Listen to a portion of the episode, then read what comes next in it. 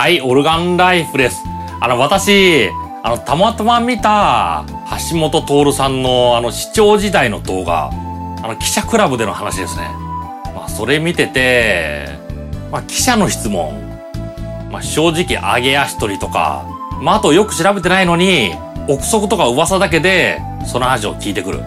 まあ、それと質問の前提条件がなんか不安定。そういうものが多いな。そう感じましたね。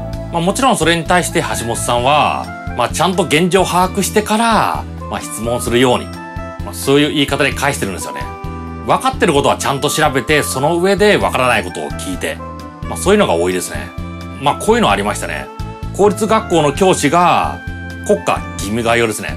まあそれを命令で歌うように、起立して斉唱するように、そういう命令が教育委員会から教師に出されてた。まあその中で校長は、教師が歌ってるか歌ってないか。まあ当然学校の中の長だから、まあそれを確認して歌ってない人がいれば、まあ教育委員会にあげる必要あるじゃないですか。まあそういうチェックの方法はいろいろある。まあパッと見た感じで歌ってるかな。まあその中で、ある校長は、なんか口元をしっかりチェックした。まあその後別室に連れてって、本当に歌ってましたかそこで歌ってません。そう言った人を報告した。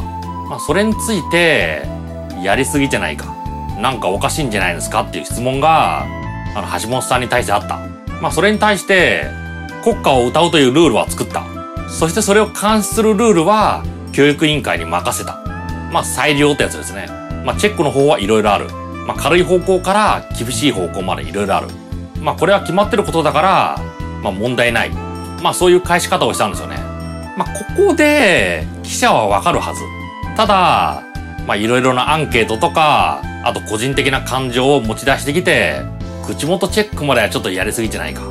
これおかしいんじゃないですか？ってことを市長に聞いた。まあ、市長としてはおかしくないって言いますよね。命令は確実に出してる。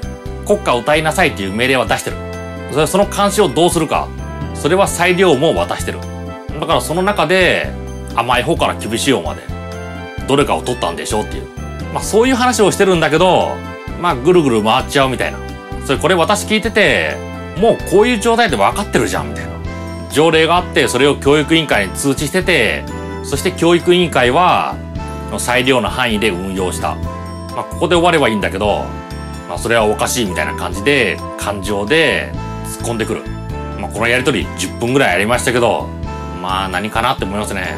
もう仕組みが決まっててこういうふうに運用する。そして運用する時のその裁量はちゃんと決められてるここからここまで決められてるそれその裁量の範囲だったらまあ、どれでもいいんですよね。甘すぎると批判されることもないし、厳しすぎるって言われることもない。まあ、そんなことがありました。まあ、あと記者に対して、この件に対して、誰から誰に命令が出てるんですかまあ、実際市が教育委員会に対して、国家を歌え。そして教育委員会がそれぞれの先生に対して、それを守らせるための運用をした。まあ、こんな質問をする前に、指揮命令系統をしっかりと勉強してくれ。って突っ込んでましたね。まあ、非常に筋が通ってる。わかりやすいですよね。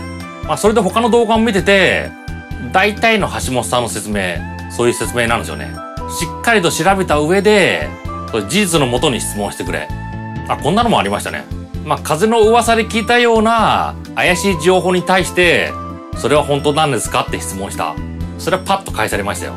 あの、これ誰が言ったんですか？ああ、いや、なんか風の噂で、みたいな感じで記者が言ったら、そんなことで質問しないでください。まあ、さすがだと思った。ただ、あの、逆の件で私、ええー、と思っちゃったんですよね。橋本さんがメディアに対して、なんかコメンテーターはすぐわからないという。番組内で討論があって、そしてコメンテーターに質問された場合に、ああ、ちょっとこれはわかりません。それに対して、これプロデューサーだったら、わからないというコメンテーター、ギャラ出さないぞ。普通は出さない。っていうことを言ってた。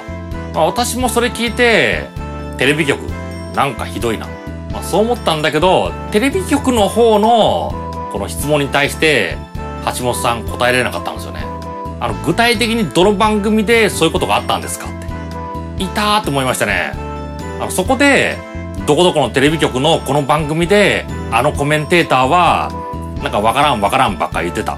まあそういうのが出せてれば、まあ見てる私も納得した。ただ、じゃなかったんですよね。まあそうなってくると、お互い様かなっていう感じになってきますね。メディアから言われたことに対してちゃんと調べろ。まあ筋が通ってない。わからなければちゃんと聞いてくれ。って言ってるのに、このメディア側がいい加減に報道する。コメンテーターが答えられない。まあそういうことは言ってるのに、具体的な番組名とコメンテーターの名前、それが出てこない。ちょっとわからないですね。なぜって。橋本さん自分が言われた時は、まあこれはこういう条例でこうなってる。憲法を何条に書いてる。ズバッと言う。ただ逆にメディアに対して何か言う場合、まあ一部のことかもしれないけど、なんか番組の報道がおかしい。コメンテーターがおかしい。そう言ってるのに、番組名とコメンテーターの名前がバンと出ない。まあ、それに対しては、まあ、不思議と思いましたし、まあ、ちょっと見る目が下がっちゃったかなと思いますね。そこをテレビ局とそのコメンテーターの名前、それ言っとけば、まあ、私の考え変わらなかったですよ。なんか嫌いな言葉ですけど、お互い様じゃんみたいな、そんな感じに聞こえてきましたね。まあだから、まあ苦しいまとめですけど、相手に正当性とかロジック求めるんだったら、自分自身もそれに基づいて行動するべきなのかな。そう感じましたね。まさか、あの、橋本さんの動画で、そう思っちゃうとは、あの、ちょっと、びっくりしました。まあ、ネタ的には古い話ですけど、まあ、この内容的には、いつでも通じる話だと思いますからね。ちょっとした感想でした。では、バイバイ。